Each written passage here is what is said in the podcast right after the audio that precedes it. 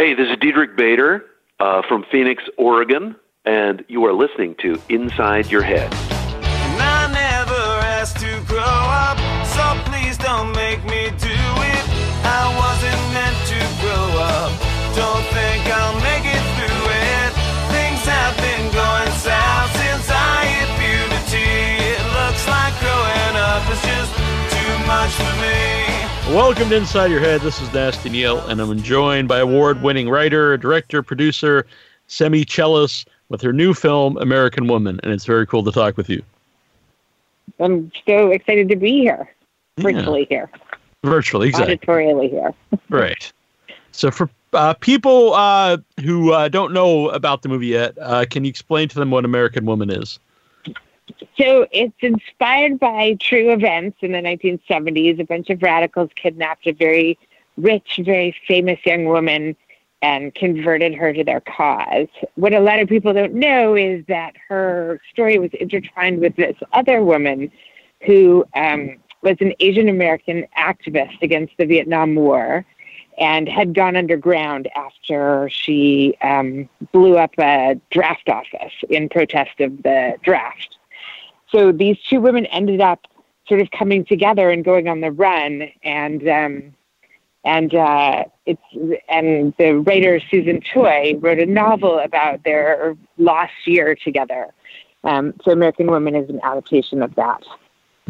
So I assume you read the uh, the novel first before you wrote the script, the screenplay. It's funny. So Susan Susan Choi is an old friend of mine, and um, she was actually writing the novel and sending me chunks of it. Oh wow! and I was reading it as she wrote. So, um, you know, so it was changing around, and she would call me sometimes and be like, "Oh my God, I, you know, I just found out the most amazing thing," or "Can you read this little part?" This is many, many years ago, and um, the whole time I was reading it, I was like, "Oh my God, this is an amazing movie."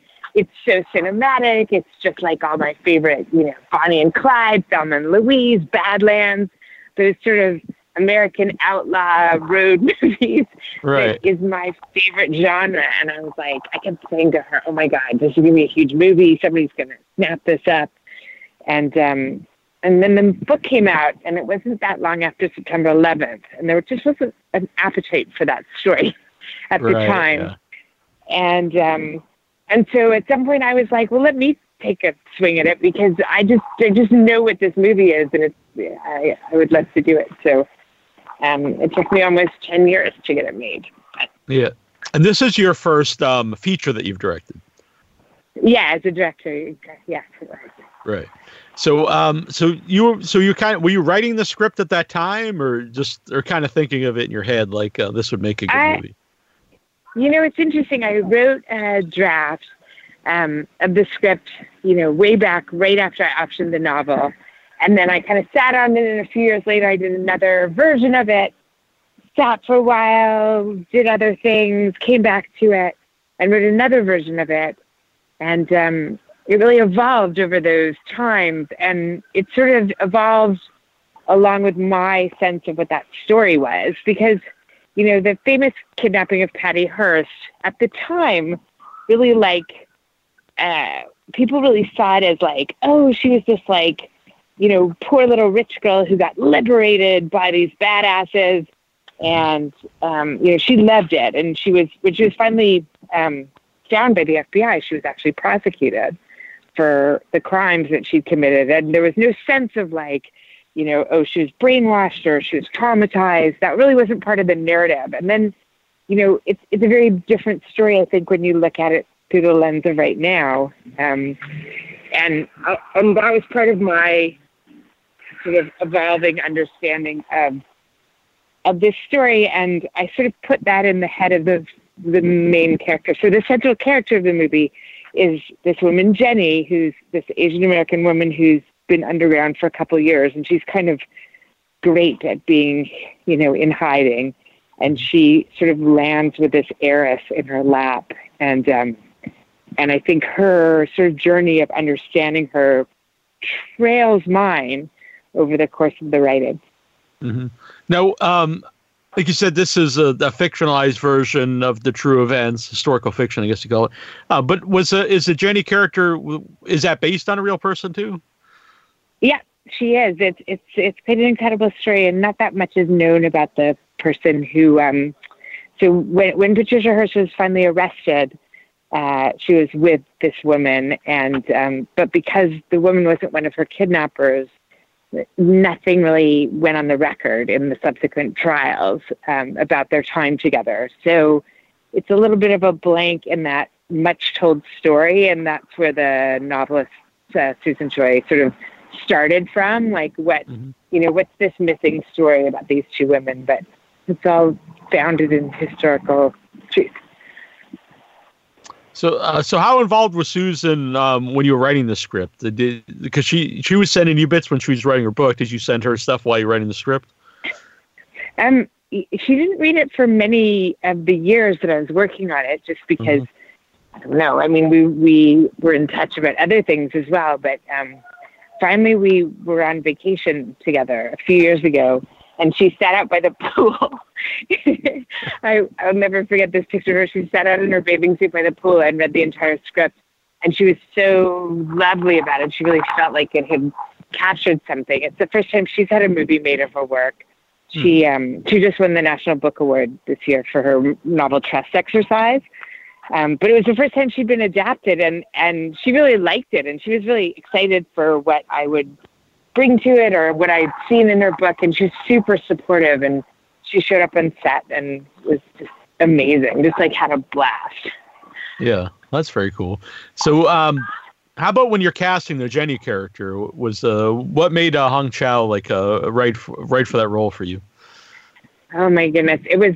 I feel like I got so lucky because somehow she got the script um, when I just started casting, and um, and her you know her representatives called me and said you should really meet her.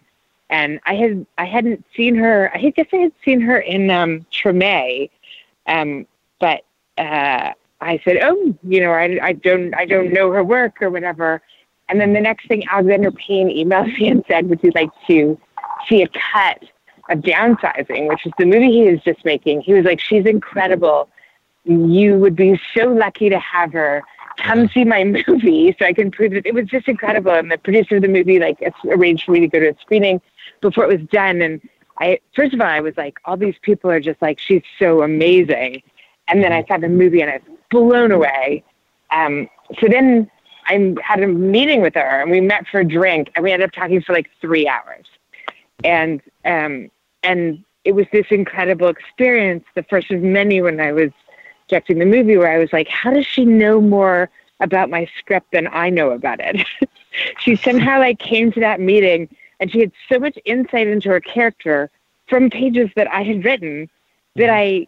I almost couldn't fathom it. She's such a intelligent and intuitive actress, and she just understood that character like to her core. And I mean, I left that meeting and I knew it was her, and I and I knew it would be her, mm-hmm. no matter what. Yeah. yeah. So, what, uh, you know, the, obviously she, she, took the role seriously and then got into it and stuff. So, what was she like to to direct then? Um, really interestingly, like we talked a lot about the role. And then she told me, you know, she had worked before me. She had worked with so Paul Thomas Anderson and Alexander Payne. Right. I think were the two movies that she had done. So I, I would be like, what did they do? how, how did they do it?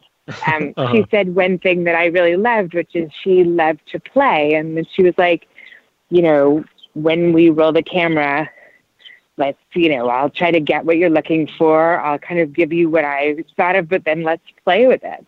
And we really worked that way where we would try things really differently in different ways. And often at the end of like a few takes when I felt like I had it, we would just go one more and see where it took us, which I love to work that way. It was really kept everything very, very alive and very fluid. And um, and and you know when it came to editing there was lots of places where i was like it was hard to decide because the scenes had kind of a different meaning depending on which performance i went with um, and that was that was really a huge piece of growth for me as a director and as a writer actually did you uh, did you do your own editing or were you you know just present for the editing to pick you know which uh, which uh, takes you liked Yeah, no, I worked with the editors and a, a couple of different editors and very closely. Um, I was there for, you know, all the editing.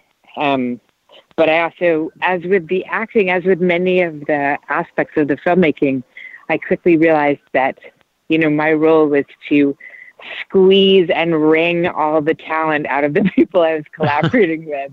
Uh-huh. Um, and, you know, I, I, I felt like it became my job to say, this is what I want to be. This is what I really like. This is what I want it to mean.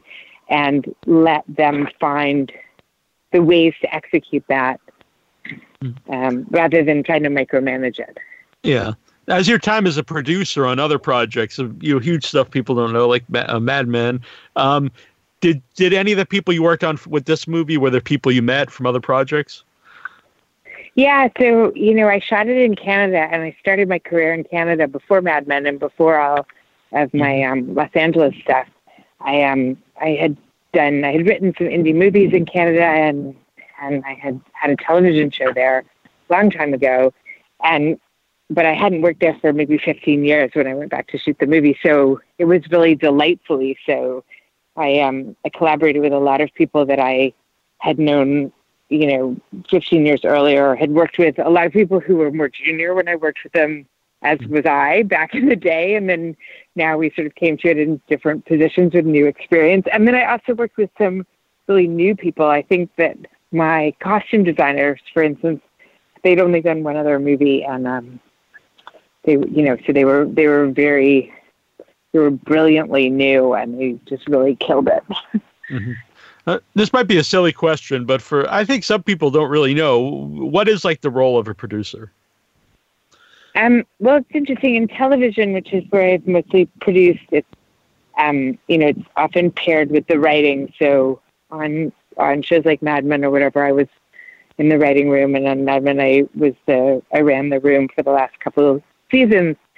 Um, and producing in that capacity means that you do, you know, on a creative level and occasionally on a budget level or whatever, but you just continue to make sure that the vision that's coming out of the writing is executed by all the departments.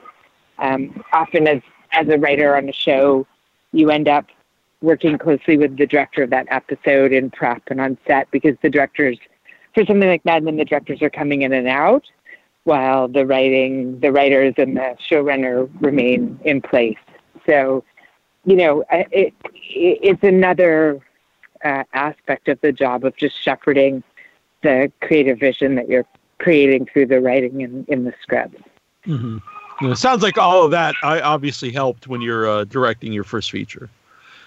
So much. I mean, that and I had made a number of short films, you know, at different budget levels, including like none, zero, and and nicely funded through arts grants. Um, and so that experience of having taken something from script and through, you know, pre-production and all the way through a sound mix um, was invaluable as a director because, I mean, one of the main lessons I learned, as I said, and is that is that you have to get out of people's way. If you can really communicate through your script, but also through your um, through engagement and conversations and leadership, if you can if you can, can kind of communicate what the movie's supposed to be, and you've picked the right people, your job becomes to like let them do their thing and make sure they stay on track. Um, it's funny. Somebody told me a metaphor of parenting is like you're the riverbank, but you're not the water. And I always thought that was so much how I experienced directing. Interesting. It's like the story is the riverbank, but like you have to let everything wash through it, and you just are wending the way. Uh-huh. Huh. I like that. When you did the uh, the shorts, how does um how does that prepare you for you know a feature, and how does the feature you know differ besides obviously the length of of the feature? Yeah, I mean, I mean, in some ways, like the length is everything because it's sort of keeping your eye on the big picture and getting up every morning and doing it with the same focus and commitment.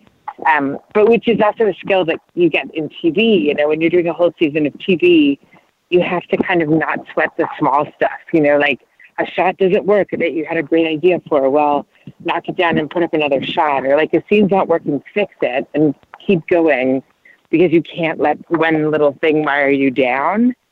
And I feel like that was, you know, that was the big difference was like the it's a marathon, not a sprint of um of making a feature. With my shorts, there was a kind of like fun um, sense that everyone was doing them there as play that I wanted to bring into doing my feature. And for the most part, I think we got like, why not enjoy it? You know, it's labor and it's hard, but it's also one of the best jobs in the world with some of the most interesting people that you could be alongside of. Mm-hmm. So, did when you had the shorts out, did you uh, take those to festivals? Yes, that's my favorite part of the whole process is going to festivals. And in fact, I, I was just at the American Women displayed at the Female Eye Film Festival, and it was the last I flew home from that into self isolation. yeah, yeah. I feel like I feel uh-huh. like being being at film festivals and and getting to show your work with a really like you know cinephile dedicated audience and meeting other filmmakers and um, meeting the people who put on film festivals and spend their lives making them. That's just my favorite thing and my favorite people. Mm-hmm. Um, and I, I really had the, feel like I had the great gift of getting to go to a whole bunch of great film festivals with my shorts and then revisiting them with American Woman mm-hmm. and feeling that kind of like we had a gala at TIFF last year. We premiered at Tribeca just a year ago, uh, actually a year ago right now. And um, just to feel that kind of sense of of continuity in your work and you meet the same people you meet people who had shorts who now have features when you're at, when you have a short in film festival circuit you end up meeting the same filmmakers as you hop from festival to festival and there's like some lovely kind of community in that mm-hmm. yeah i i agree 100% i had a short film in the, in the festivals uh, last year my first thing i made and it was going to play last week at Boston Underground Film Festival. Uh, uh, canceled last minute. And it was very sad because that's the first festival I ever went to, just that you know as a as press or viewer or anything. And I was looking forward to having it play. Just like you said, you meet the same people every year, and it's a community. Yeah. And then, uh, but hopefully, it's uh, postponed for later in the year. I know. Hopefully, all that stuff will come roaring back. I, I, it, it really is such a um, unreplaceable experience to be in a place and to be in the middle of a film festival seeing movies and the way you like schedule yourself at a film festival where you see movies you might never otherwise catch on Netflix yeah, exactly. or whatever. Right. There's something so great about that experience. So yeah, I, I just like you said, I love it personally. Uh, you get to see stuff maybe like a year before it might pop up on a, a, a streaming uh, site. Yeah or maybe you never even stuff like you you like like well this will definitely go somewhere but it does, just doesn't for whatever reason doesn't get distribution but you saw it and like you said uh, meeting yeah. everybody it's a big thing because like i said i went there as press and then i met people who made movies and they liked me and we made a small movie and then uh, the short last That's year so then we great. went and made yeah actually made a feature here but i don't know when that will ever be released or anything but but hopefully it's at some point in time is it shot though your yes it, it is finished? actually shot yeah, it's it's being wow. edited right now. Great. I'm hearing all kinds of crazy stories. It's such a it's such a, a wrenching time on so many levels. But I, I'm hearing so many stories of people who are like, you have one more day of shooting and then you have to wrap, no matter where you are right. in your season, in your in your movie or whatever, and and all this kind of creativity I feel like there should be a film festival of people who had to hastily finish their movie in 24 hours before the end of you know, before right. they went into quarantine. All right. I like I like that idea, but yeah. So, well, actually, what what are you doing now during uh, during quarantine? Well, I um I'm again I feel so lucky that I'm in development on a I'm on a mini series for HBO, and um uh, that it's going to be directed by Jay Roach. And we were doing a room with a number of fantastic writers, and we were about halfway through. We just all gone to draft, and um, so we're zooming our room and writing our drafts And you know, I have little kids at home, so I'm zooming their school and just trying to keep it all together. But I just feel incredibly privileged to still have a job, obviously, but also mm. to be working on something that's really meaningful to me in mm. this crisis. It it really makes you sort of recheck that you're that you're doing something that you really feel like matters in the world, mm-hmm. and um, that's certainly this project. So. How, how has like the rise in uh, well HBO's been around obviously for a long time, but how has like the rise in the in the streaming platforms uh, affected your career? Um, you know, it, it, it, in a great way, it means that there's so many more opportunities for shows. Um, you know, it means that it's h- much harder to be in that. Well, it's always been hard to be in that position of being the show that everyone was talking about. It was such a privilege on Mad Men to be in the center of that and really feel like you're doing a show that touched so many people and and and that becomes harder but on the on the flip side you find your freaks right? It's like the people who are going to love your show like get around it and and there's just so much more opportunity for for sort of branching out with streaming. The other thing that's really interesting to me about streaming is a model that means you're supposed to go to the next episode right away which Mhm. I, you know, I came up in TV where it was supposed to hold you for a week, which is a really Right. different form if you think about it, right? It- it- yeah, I agree Um, hundred percent. As opposed to something like you, to watch in a, a binge watch, as opposed to uh, keep you anticipated till the next. Uh, you know, I got to tune in next week. yeah, I mean, I find myself I have a bad and now old-fashioned habit of of tying things up at the end of an episode, and that's the opposite of what you need to do to keep people like during the countdown to like it automatically starts playing on Netflix. right, right, Um, yeah. so that's been a big art- a creative change, you know. hmm Yeah, there's something about that because I, I mean, I love. Uh, that's actually how I watched a lot of because I got into Mad Men later, and then I binge watch, you know, like uh, multiple seasons of it, and then actually caught up the last couple seasons when it was on. But uh, so th- so that's great. But there is something about when you are watching a show live and you have to wait a week per episode. I think you uh, appreciate it more. Yeah, I mean, I, I feel like Mad Men, we made it to be like chewed over for a week, right? And and you know, my the last show that I watched like that was Game of Thrones, where I couldn't wait and Yeah. save them up, and I had to watch them on the night that they were on, Uh-huh. so it I wouldn't get well. spoiled, too, you know. Oh, that's a big And, um, yeah.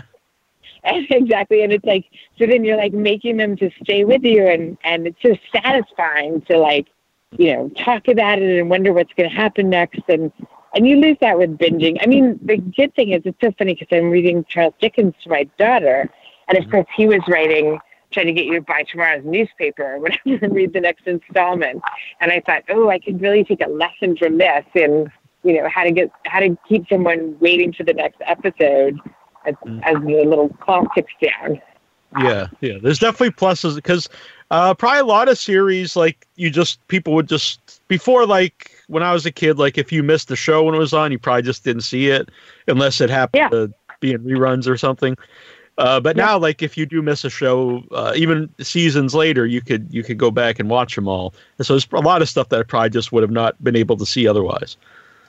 Oh, I I totally agree. It was like the w- when I was little, if you like missed Bionic Woman, Right. you missed it. Uh-huh. and then you were like out of the cultural conversation for a whole week right. until you got exactly. caught up on the next one. Even Yeah. movies, like I was also thinking about when Raiders of the Lost Ark came out. I saw it maybe twelve or fifteen times in the theater Uh-huh. because you couldn't bring it home, and I just kept going back to the theater and Yeah. lining up and watching it. And Mhm. um, and you don't have that experience anymore now. Yeah, it's very of the very rare- rarity of it. yeah, very rare would I go see a movie more than once. Uh, uh, Yeah. But yeah, that's a good point. I remember when I was a kid, I went to the drive. My mo- maybe my mom take me to drive-in multiple times to see ET, and I think Oh, yeah. Probably Raiders of the Lost Ark would be up there too. That's one of my favorites. So Yeah. We must be exactly the same generation. probably, I was Yeah. like, ET was like, I remember seeing ET, and it, it was just one of those weird moments where at the end I was like, wait, a woman wrote that? And it oh, blew Oh, wow. my mind. yeah, Like, I couldn't believe that a woman wrote a movie mm-hmm. just because it had just hadn't occurred to my little brain, my little girl brain. And it really, and then later I found out that she was married to Harrison Ford. So it all ties together. I was like, oh, screenwriting, where you like, write movies that good and marry Harrison Ford. It seemed like the the best career in the world. Yeah. Well, along those lines, like when did you like when was that something you wanted to pursue to, to be a writer and, and write for either television or movies? Oh, it's funny that yes. I mean, I I always wrote like from when I was little, little, little. I was always like, I want to be a writer. Um, but I in high school and in college, I did a lot of theater and plays, and um, and then a friend of mine uh, who from high school became a director, and he was at film school, and he said, "Hey, will you write me a short film for my thesis project?" So I wrote a little script and um, sent it to him, and he's a very talented director. Um, he later uh, co-created Orphan Black, if you know the show Orphan Black. Oh yeah. So and he so he directed this little short that I had written, and um, when I saw it, I was like, "What? That was it was magical, right? It just like had come alive and come off the page, and it was so exciting to me. And that's sort of where I started. So then I wrote a script, and I I ended up going to um, a film, the Film Center in Canada and studying for like a year program. And then I came out of that and I just sort of started working and and writing and you know when I started out I wasn't sure what medium I wanted to be in, but it was right at the time when there was big disruptions where you could work in film and television, which didn't used to be a thing, right? It used to be one or the other.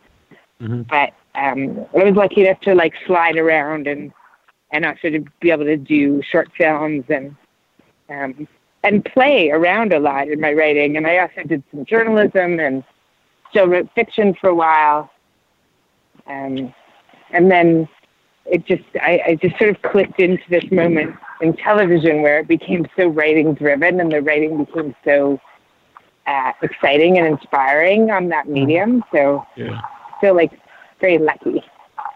Yeah, honestly, I I'm you know mentioned on the show. I think the last twenty years or so is like really a golden age for television. Kind of like you know once like uh, The Wire and HBO started, and then from there it was like all these this great series on uh, you know on Yeah. on, uh, on pay cable and, and basic cable and stuff. Yeah, I mean, it, it, it's, you know, if you dig down, a lot of those showrunners have their roots in other great, other kinds of great television. Like I always am blown away by the idea that David Chase, who created The Sopranos, like worked on The Rockford Files, which was like, you know, which was like one of those old sort of 60s, 70s shows Yeah. that was, it's actually really kind of interesting and compelling when you go back to it because they had to make hundreds and hundreds of episodes of that thing, you know, um, and find a way to sort of do the same but different. And you Mhm. know, Vince Gilligan was on X Files, which is another great show before that golden age. But certainly there came a moment where I think cable and options allowed like writing to really flourish and voices to really be heard. hmm And there's not there aren't too many. You mentioned like X Files, Rock Rockford Files. There's not too many uh episodes like I don't know what the word is. It episodic shows where it's like one Yeah. you each each show is just it's contained you know story uh, now we really have you know either ongoing story arcs throughout the whole series or each season like american horror story is one big story arc and then it restarts in the next season and into a you know a different story Right. Well, and I think that I think that partly came with cable because people because you know HBO wants you to subscribe to HBO, so you can't just sample something. You got to be in for the whole thing, Yeah. you know, and and that's so different from when we all had like you know networks for free and you could just watch a Law and Order and then like watch another one in a month Mhm. and it didn't totally matter, you know. Um, so so I think that shift like made it shifted. I mean, this is my big theory of everything, but it sort of shifted episodic series into the realm of the novel. And you know, the I feel like there you came this generation of people who, in another generation, might have had a novel in their drawer, who suddenly like whipped off a pilot, and um, yeah, it's, it's been a really it's, there's a lot of stuff to binge while you're in quarantine. Uh, yes it, there is that way. and it's uh, weird because I, I mean, I honestly a lot of the shows for the last twenty years. I love Mad Men, Breaking Bad, all these things, but it is weird not having a show where you can just. I'm sure there are out some out there. I'm, I'm just not aware where you could just like watch an episode. Like you couldn't watch Breaking Bad season two, episode five, just and had never seen No. anything before because you'd be like, "What? I don't know what the hell is going on," or there'd be no ending or It's- but It's true. It's like it's funny because I I my kids the shows my kids watch are like that. Those are the shows where like they're like I was watching Adventure Time with them, which is a brilliant animated series that I'm sure does have an order, but you know it's it's built to be able to be watched here and there and it's sort of ad hoc and and I was thinking that too that there's not a lot of series like that. You know, I was um I was an EP of the Romanoffs, which I did with the creator of Mad Men, Matthew Weiner. Um, and it was sort of an anthology series with, it's got eight installments, but they're not really episodes. They don't lead to each other. They have a, um, they have a bottom line theme, which is they all are about people who rightly or wrongly believe that they were descended from the last czar of Russia who was murdered in the revolution and sort of how that twists their lives. Um, someone called it Black Mirror for white privilege, which I thought was hilarious. But I love that kind of anthology show, like Yeah. Black Mirror, I guess, or like Yeah. Twilight Zone, where Yeah. where there's kind of a bigger premise, and then you, but then the shows don't necessarily have a relationship to each other. hmm Yeah, I like that kind of. Yeah, there's uh, Black Mirror is definitely one that is like our modern day Twilight Zone, and uh, there's Yeah. a Creepshow series too on Shudder, which, which I like.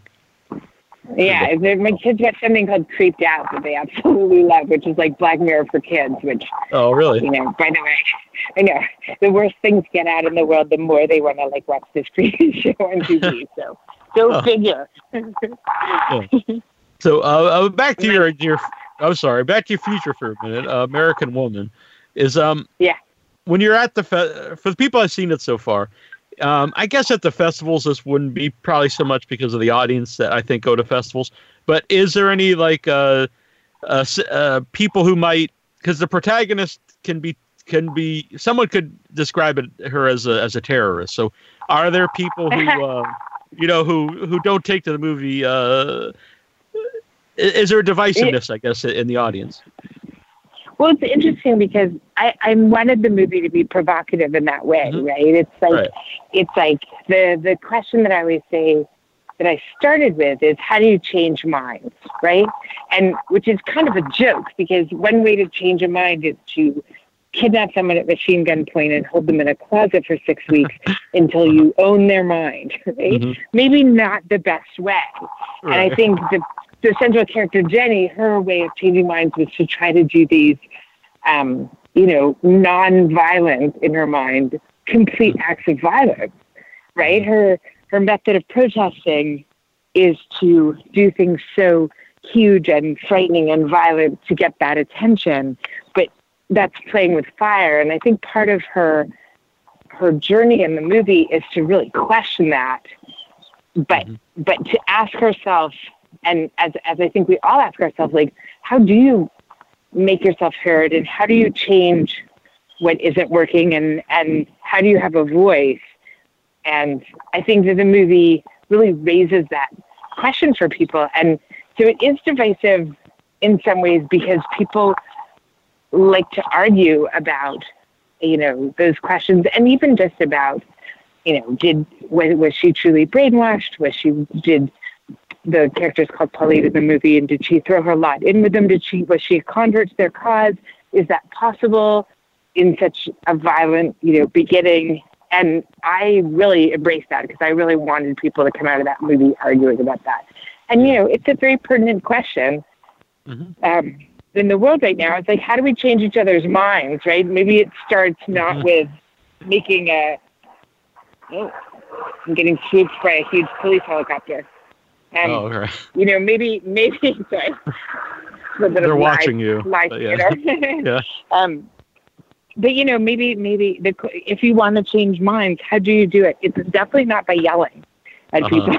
And uh, so much of what goes on right now is that people are just like shouting each other down, you know. Mhm. Um, but uh, but but how does change happen? And I, I feel like it's such a funny thing because the movie is set in 1974.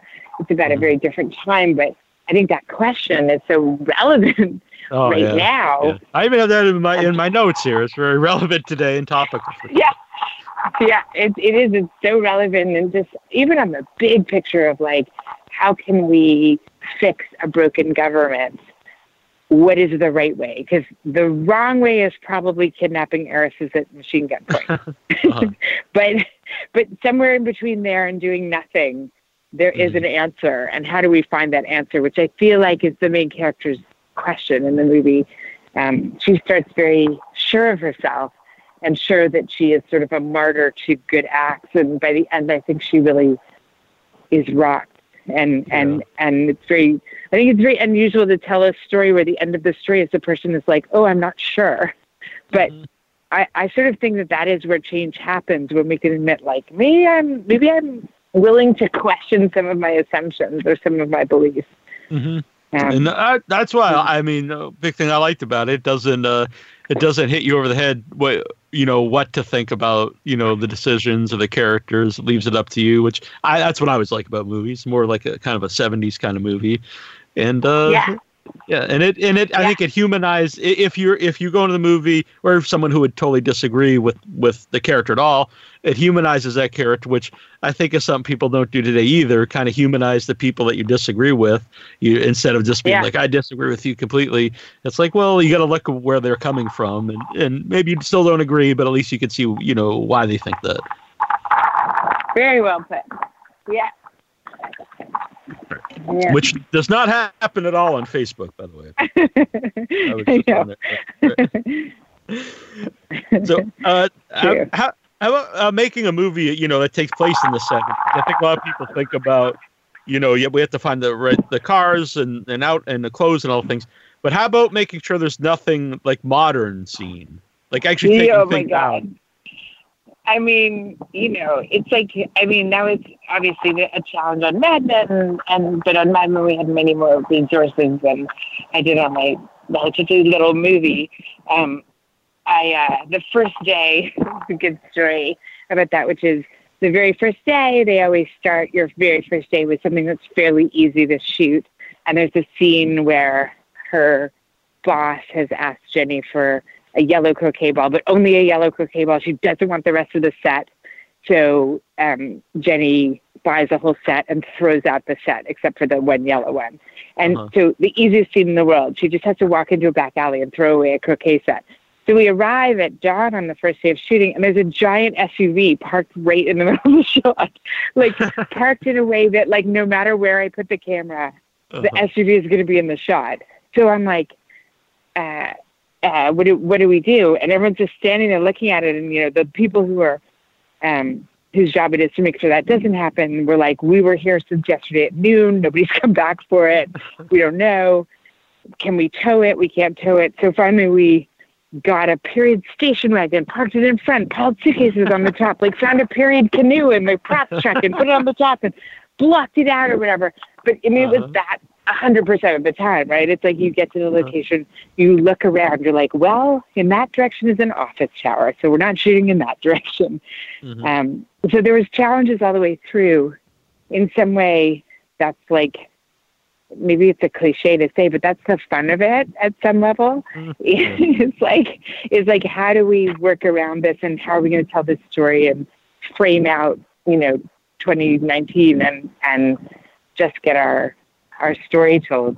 I was Yeah. I, I was partly inspired to think that I could make the movie because so much of it is on the run, so much of it there hiding out in safe houses and in motel rooms and sort of avoiding the world. And um, it kind of gave me license to avoid the world a little bit in my filmmaking. Yeah, yeah. So how how long did it did, did it take to actually film the movie? Uh, we shot for about a month um, in the summer. There was a point at which the temperature climbed so high that we had to, by law, shut down. Right. It was very hot at points, but but again, it, it really uh, was within the world of the movie. I think they're supposed to be. It's supposed to be a hot, sort of languid summer to be Mhm. underground. Now, I, I know you did the shorts before, but did you pick up like um like how to direct uh, working on other movies or other TV shows and things? Yeah, I mean, I I would say, um, I would say I learned so much from working as a writer by the side of so many great directors and and being included in that process and seeing, but I also learned a lot on the job. You know, um, I I've worked with actors a lot in my life. I've worked with, you know, cinematographers and editors and and musicians and stuff, but what I really learned really quickly was, you know, how do they want to work? How do I want to work? Where can the where can the overlap come? And then how do I convey to that person in my own terms what I want this to be like and what I want this to be about and what this story means to me and how do they translate it into their terms. Um, my cinematographer, Greg Middleton, who has won a couple of awards for the movie, which makes me so happy because he was such a fundamental part of making it um, come to life because we really we spent months and months discussing it and talking about what it should look like and and how what it should feel like and and creating a style for it. And and then you know you do all that planning. When it comes to the moment a lot of it goes out the window and you have to sort of improvise but you've laid the solid ground mm-hmm. to improvise from. Um, and and I guess that was the what I what I learned was to over prepare and then be loose in the moment.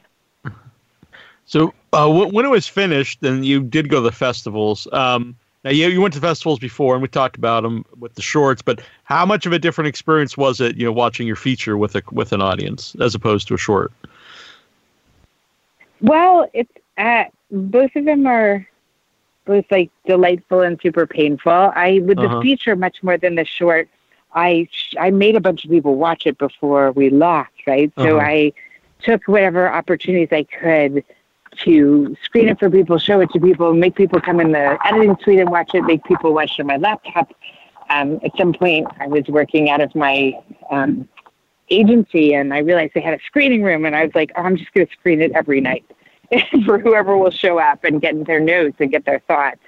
So by the time it was done, I can basically recite the movie in real time. Like I can uh-huh. do every sound effect. You know? so at that point, there's some kind of like amazing piece in just like letting it flow and playing it for the audience. And different audiences are very different. Um, mm-hmm. You know, I, we played at Roy Thomson Hall at Toronto, which is a huge venue. I think like thousands of people, and watching it in front of that audience was one amazing experience. Watching it at some of the smaller film festivals I've gone where you had like a packed room and there's only 99 people um, is a different kind of intimate experience. And, and interestingly enough, the movie rewards both. I think it's because it's because it's got such a kind of intimacy to the um, situation that the characters are in. I mm-hmm. really loved the smaller audiences, like the, you know, the, the that leaning in, but mm-hmm. it's also it's also got a kind of sweep in places where showing it on a huge screen to a giant audience with the most amazing sound is like just the thrill of a lifetime. You know, it's like yeah. that's when you're sitting there going, I just got to do this again and again and again. uh huh. do you know where where uh, American Woman goes from here? You know, since the festivals probably aren't um, happening for a while. No, I was going to say it's just opening in theaters, mm-hmm. um, but uh, I'm guessing that all of that is disrupted. Um, so uh, it was supposed to open this spring in theaters in Canada and and um, uh, and in the United States in selected theaters. But at this point, I think no one's quite sure what will happen. Um, I hope, you know, I hope that it will stream soonish so that people can see it. You know, because again, I feel like it's super timely and and I would like to get it out there in this moment that we're in now, even if that meant the sort of sadness of bypassing more people getting to see it on the big screen. Mm-hmm. Um, but I think we're all just figuring out what this moment is and how long it lasts and mm-hmm. and um, what and our what the a lot of, like. Yeah, a lot of the movies are exper- like uh, some big movies where you can watch them in, online and uh, we're at home and uh, even some uh, independent stuff is like uh, you know experimenting with the idea of like you kind of buy a movie ticket and then you watch it at home, and you know just people are trying different things. This, like you said, this is a this is a unique uh, situation, so no one really knows Yeah. you know you know what to do or what it'll mean in, the- in the big picture. If that takes off, maybe that's what that's how movies are, are, are And- put out in the future. I don't know. selfishly as someone with little kids for whom it's harder to go to the theater like i was super psyched to see that um a portrait of a lady on fire is streaming as of tonight which is much earlier than they meant to put it on but Yeah. i'm down so i mean it, you know th- that has always been the great thing of of streaming and vod is Mm. the kind of long tail where people can acce- ac- access movies that might have a small audience, but it's like that audience will love them, you know. And and I always feel like that with the American Woman that I wanted to have a huge audience, but there's some people for whom it's so personal. There's Mm. at every screening there's someone who comes up to me afterwards in tears and and sort of you know because they saw themselves reflected in the movie or because it spoke to them in some certain way and I just want to reach all those possible people. Yeah, Um, of course. So I hope it'll get out there one way or another. Yeah. And uh, so you, you mentioned, you know, watching with the audience and it makes you feel like this is something I want to keep doing. So uh, that, when things are are more normal, I guess, uh, is that what you want to do? Uh, do more um, directing? Uh, yes, I definitely would. I, I would love to direct some television, which is like a quite a different kind of Mhm. directing, but I really want to make another movie and and um you know, right now I just want to make I want to, things to be makeable again.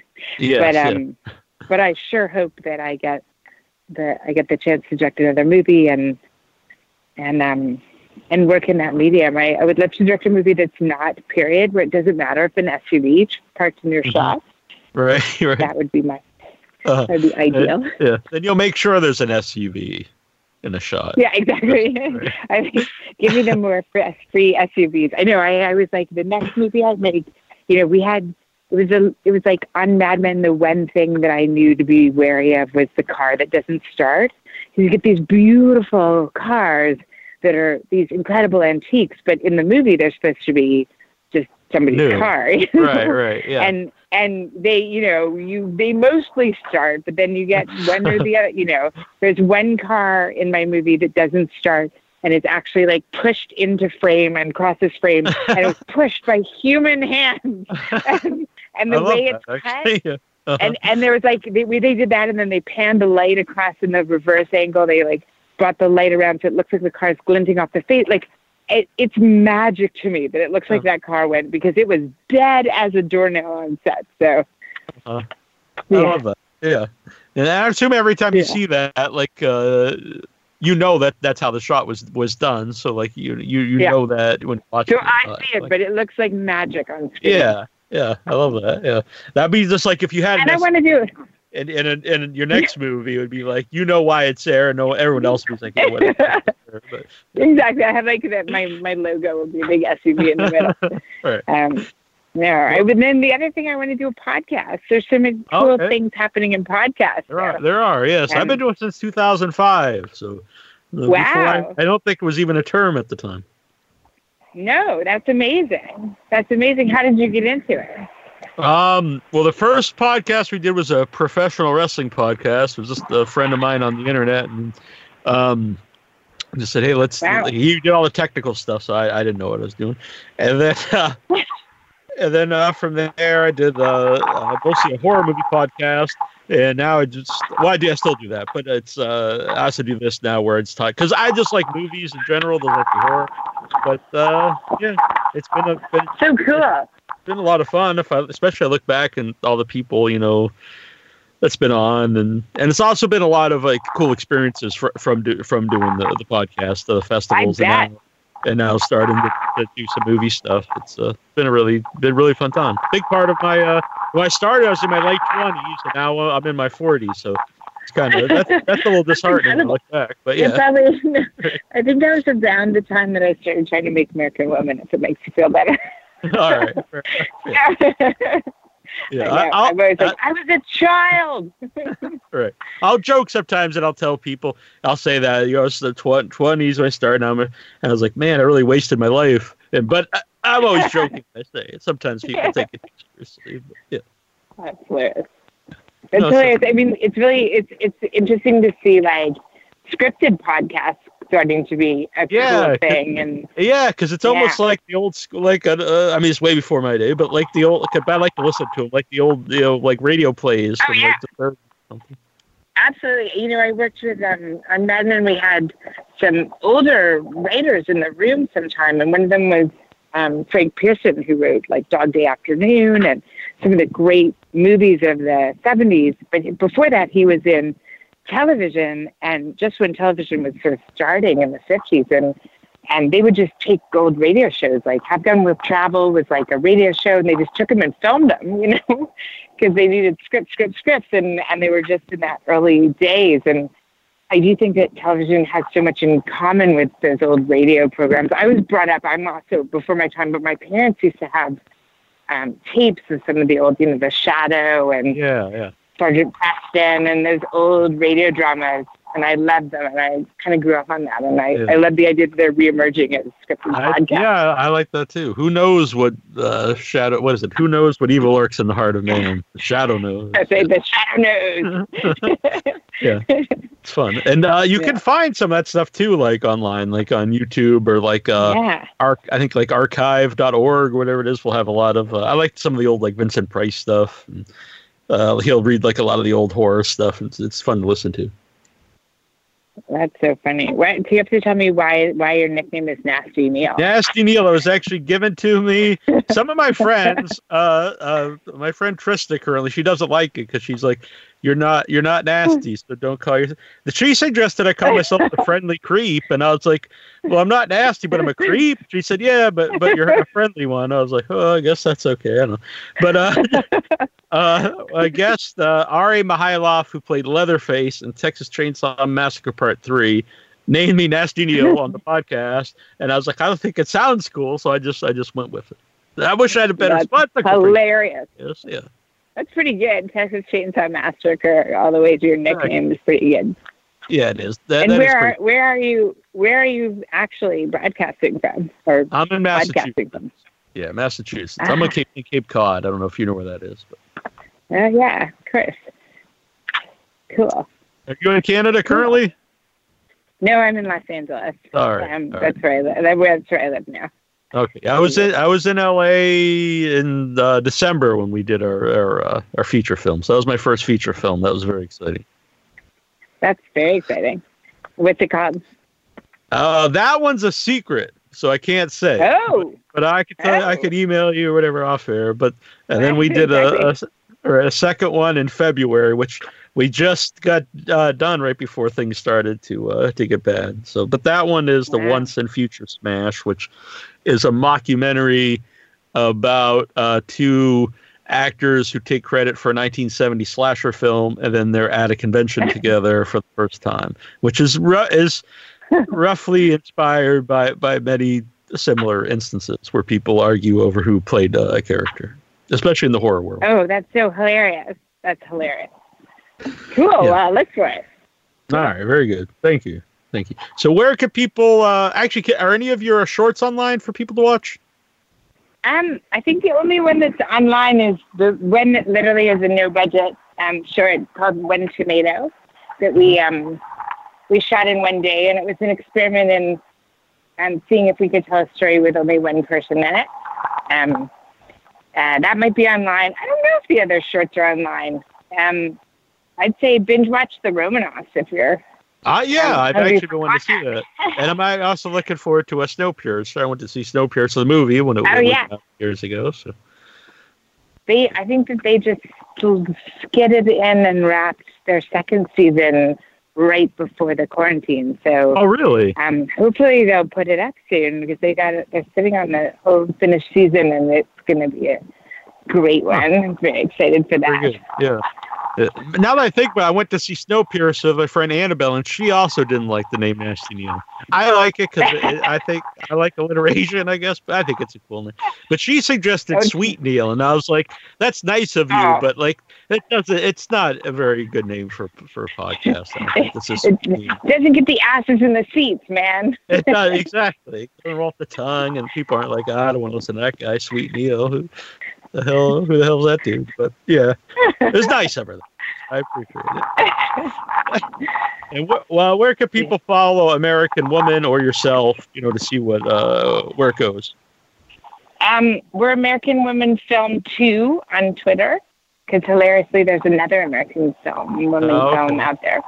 Um, and uh, and uh, I'm Semi for instance on Instagram. Um, I will post news when there is news. Right now it's all the sad Right. looking back at the exciting film festival circuit that screechingly halted on March 5th. But um, but uh, we had we did have some great audiences up until then, so feel very Mhm. lucky. Very cool. Oh, by the way, uh, I don't want to say just plug my own stuff, but the, my short film that was playing uh, places was Umbilicus Desidero, which is also a mo- well, I'll say a quote unquote documentary. I'll spoil it. It's a mockumentary about the loss of my belly button. It's uh, very interesting. Ah! What's it called? Umbilicus what? Umbilicus Desidero, which is Latin for without belly button, without navel. That's amazing. Mhm. Right, amazing. Right. Thank Um, you. It is very Without navel. Yes, with I with wait. all right. I'll And send is you. it? It's online. It's online. It's not. It's not. But I do have a private link that I could share with you if you want to see it. Oh, fabulous. And it's very. It's short, so you, so you're you know you won't be in too much. Uh, you won't waste too much of your time if you don't like it. That's the great thing about shorts. it is that I do think because shorts seems like at the festivals there's definitely a rise of popularity in them, and I do think a lot Oh, of it is that like if you don't like it, you don't have to sit there for an hour and a half or, or two hours. I know. There's Like, oh, nothing I love more than Uh, shorts programs where they're just like Huh? where they're curated by somebody, and you're always like, what is the what is the you know connective tissue between these different shorts? And I love like seeing a program of six, or like when you have a short and you land in a program, and Mm-hmm. the other film relationship to your film. It's like I love that. It's like a mixtape, you know.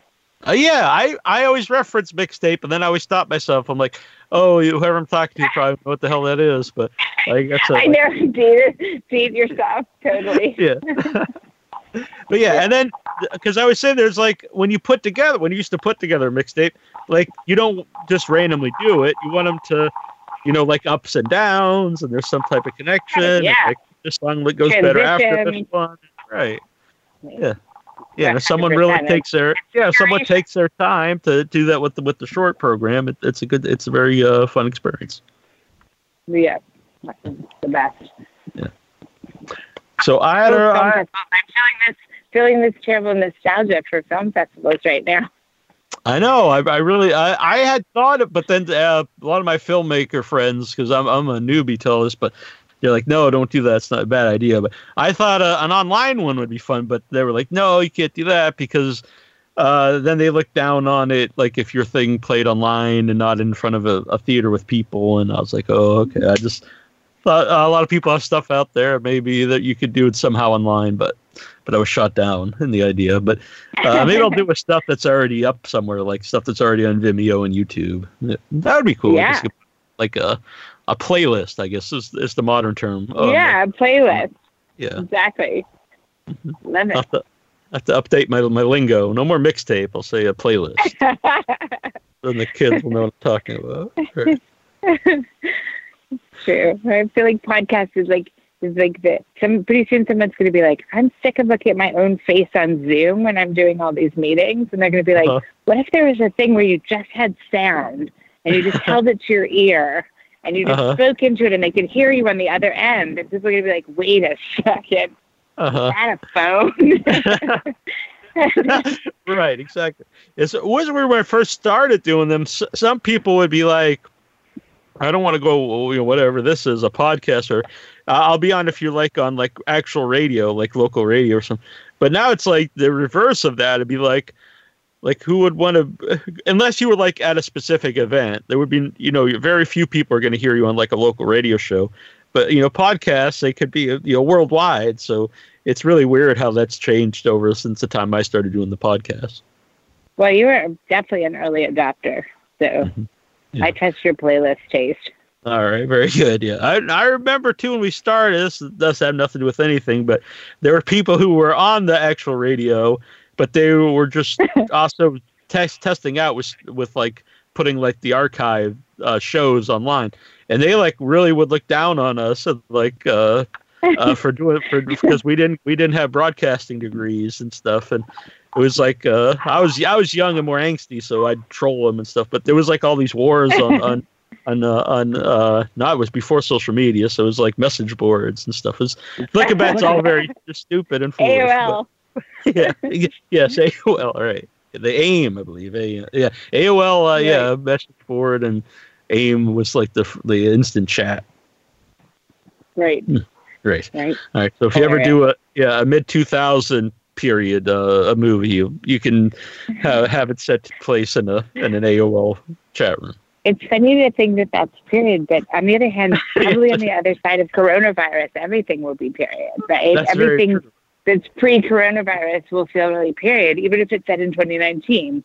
Uh-huh. Um, so I think we're having a giant shift, like hmm that That's yeah. will make be- everything shift. That's weird. yeah. I think this is in bad taste, but there uh, there's a coronavirus. It's called Corona Zombies movies coming out, and I was like, "There's no way they could have." Really? Yeah, it's like there's no way they could have. It's coming out like next week. There's like no way they could have wrote that and like filmed it and edited it in like in like a, a few weeks. Like I assume they just had like some old movie and just shoehorned some stuff in there, but I'm not positive. Uh, maybe it's really movie that was not working, and then they Right. just dub everyone saying Corona instead of zombie or whatever. Yeah, that's that's what I'm thinking. Wow. But yeah. But they have stiff competition with the with the fact that right now, and everyone's like, "I'm going to revisit the classics." yeah, I noticed like on their own little film festival in their living room. Yeah, when you go to Netflix and it lists like the top ten, it's all like uh outbreak and all. The, and I was like, I actually don't want to know really Groundhog Day, stuff right now. Groundhog Day, uh, Castaway, The Uh-huh. Martian, Tales of Isolation and Repetition. Uh-huh. Yeah, there's uh, uh, not because it was just coincidence. I started to because I listen to audiobooks a lot, and I started listening to The Stand because I wanted just wanted to listen to it, but it's like 48 hours, Oh yeah, 40 47 hours long.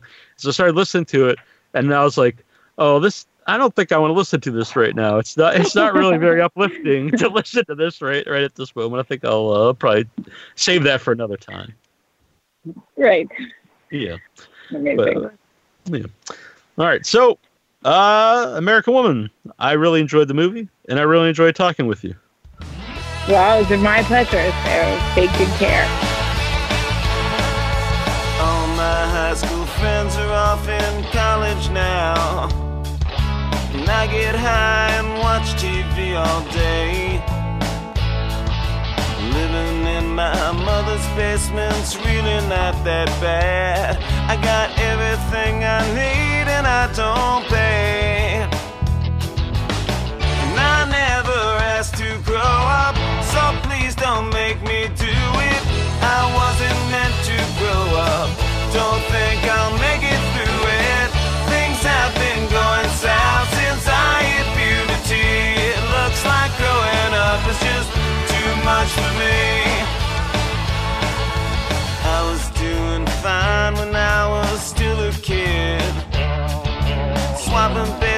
Cards and playing ball.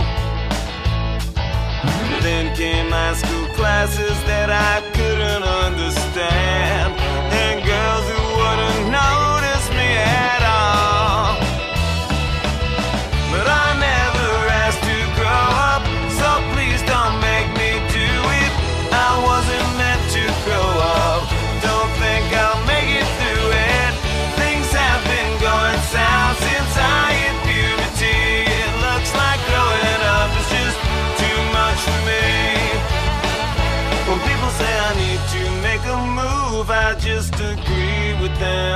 But I say not now. No, not right now.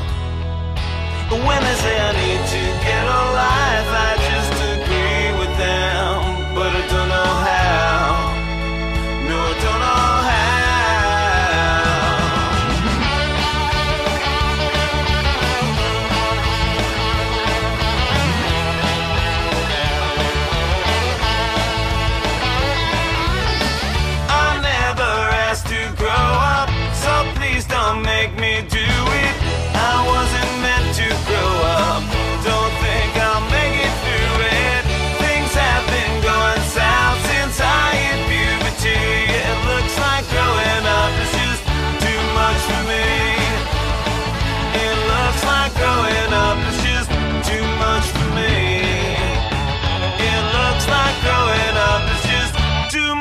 me.